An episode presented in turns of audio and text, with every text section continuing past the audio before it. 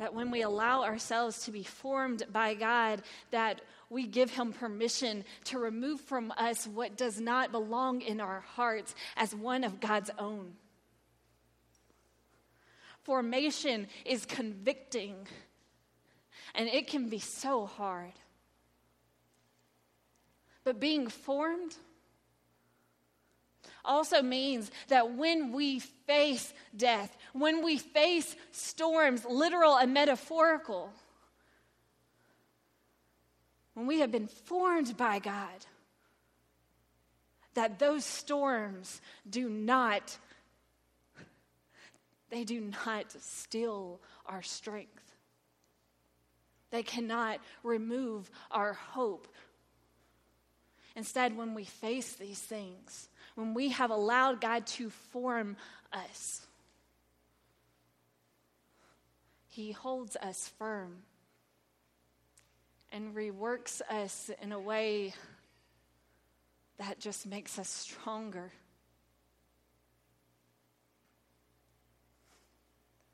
Formation as Christians is essential to our Christian journey. Yes, all we have to do to be saved is to proclaim and know that Jesus Christ is Lord. But the thing is that when we know the reality of who God has chosen to be for us, when we know the reality of the fact that Jesus holds our future in his hands, that he has that he has defeated death and, and sin once and for all, when we know this reality, we, we can't remain the same. We want to be formed by God. We want to be made as God promises throughout Scripture into the image of Christ, that we want to be made into who God has intended us to be. Formation is so important. Martin Luther King Jr., he, at the beginning part of the civil rights movement, he truly wrestled with whether or not he should take part in it, or as large a part as he did. And I mean, he wrestled because he knew he knew that he could die. And he wrestled with the fact that playing a large part in this movement would mean that his family's lives would be put in danger. He wrestled with it, but it was the formation that he had allowed himself to go under throughout his life. It was his formation of being in the Word of God and being shaped by a God who is in control and a God who is living and present that empowered him to become the leader that we know him to be, to speak the words that God had placed in him that still resound throughout this country and world. But it's more than just Martin Luther King Jr. When we think about in our own lives and in the lives of those we love who have faced troubling times, What, what do we go back to as people? We go back to what we have allowed to form us, what we have allowed to shape us, what we have allowed to mold us into who we are. Our formation is what gives us strength. Our formation is what gives us steady ground. Our formation is what gives us sight. But it's so easy sometimes to say, well, I go to church enough, or I read my Bible enough. It's so easy to make every excuse or to just run out of time because there is everything competing for our attention. But the thing is, what is important to us, we make time for. What matters to us. We make the time to practice. We make the time to study. We make the time to become our best at what we do in work, at school, in sports, in music, in theater, in our hobbies, in everything we do that matters to us. We make the time to do our best, to adjust as we go until and we allow these practices what we do to form us to become part of who we are. So the question is how have we allowed God to form us? As Nicolette reminded the children of how Paul was formed, this man who was, when we first meet him in Scripture, was bent on wiping the name of Jesus off the face of the earth, along with every Christian. who finally encountered the risen Lord on the road to Damascus. And everything changed. But Paul didn't just immediately set out to become who we know him to be from Scripture. Paul spent three years studying the Word of God. He spent three years in prayer, meditating on the Word of God, spending time just in God's presence so that when he, after those three years, went out, that he would continue to be foreign, but that he could, could not just proclaim the word of God,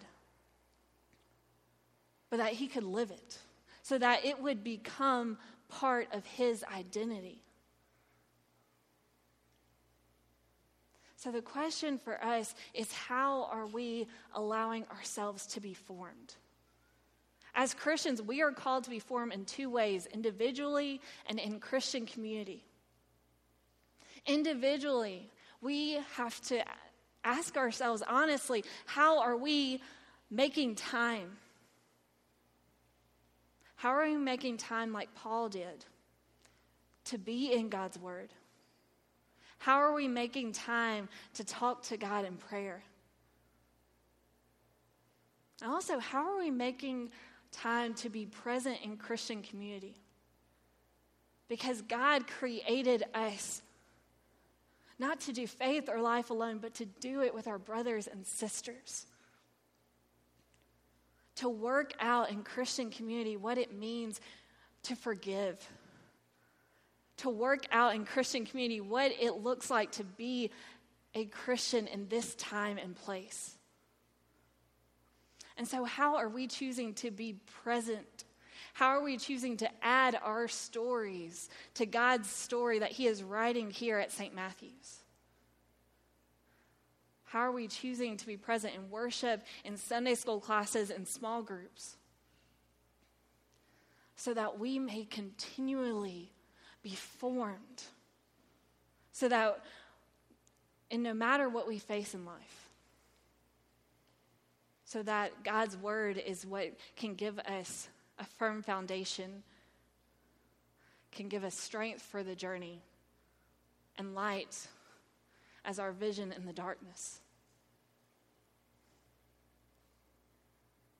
We've been marking our time this year by pulling out marbles to, to remind ourselves of the weeks that pass that we can't get back and so, hopefully, this week we'll all honestly ask ourselves I know I need to remember to ask myself, how am I making time as an individual before God? Because my calling as a pastor is not my identity in Christ. Who we are as individuals, as sons and daughters of God, how are we making time for God? And how are we making time to be present in Christian community. But this week, we want to give us all something to take with us piece of tile. And if you read the annual report all the way through, or if you come the last Sunday of this month, you're going to see some more tiles as we do something that together as a church will stand the test of time. But what we want to do, that's going to be a little different as we close up worship today. When the band leads us in a final song today, we're all going to be invited to come up to place any offerings or attendance sheets we have in the baskets, but we want each and every person here to take a tile and to take it with you and to keep it and to pray with it. This is, this is for us to represent our story that God has given us, each and every one of us to write. And so we want to give each of us this piece to take with us, to hold and to pray over how God is calling each of us to place our stories in His greater story. How God is calling each of us to place our story and be present as part of the story He's writing at St. Matthew's. And even if you're visiting or still not sure of whether or not this, this is the church God is calling to you in this moment, we still want you to take this piece, to take it and to pray over how God is calling each and every one of us to claim our place in His story. Because when all the pieces come together, it is beautiful and it is majestic and it is wonderful. And it just reminds us of the greater masterpiece that God is writing from brokenness from each of us. And so, as when I finish praying, as the band plays, I invite each of us to come, to take our piece, and to take it with us and to pray. Phil, please pray with me. Lord, help us to claim our place. Help us to find our place in your body, in your story that you are writing for all humanity, to know of the good news of great joy that that changes everything. Help us to claim our place.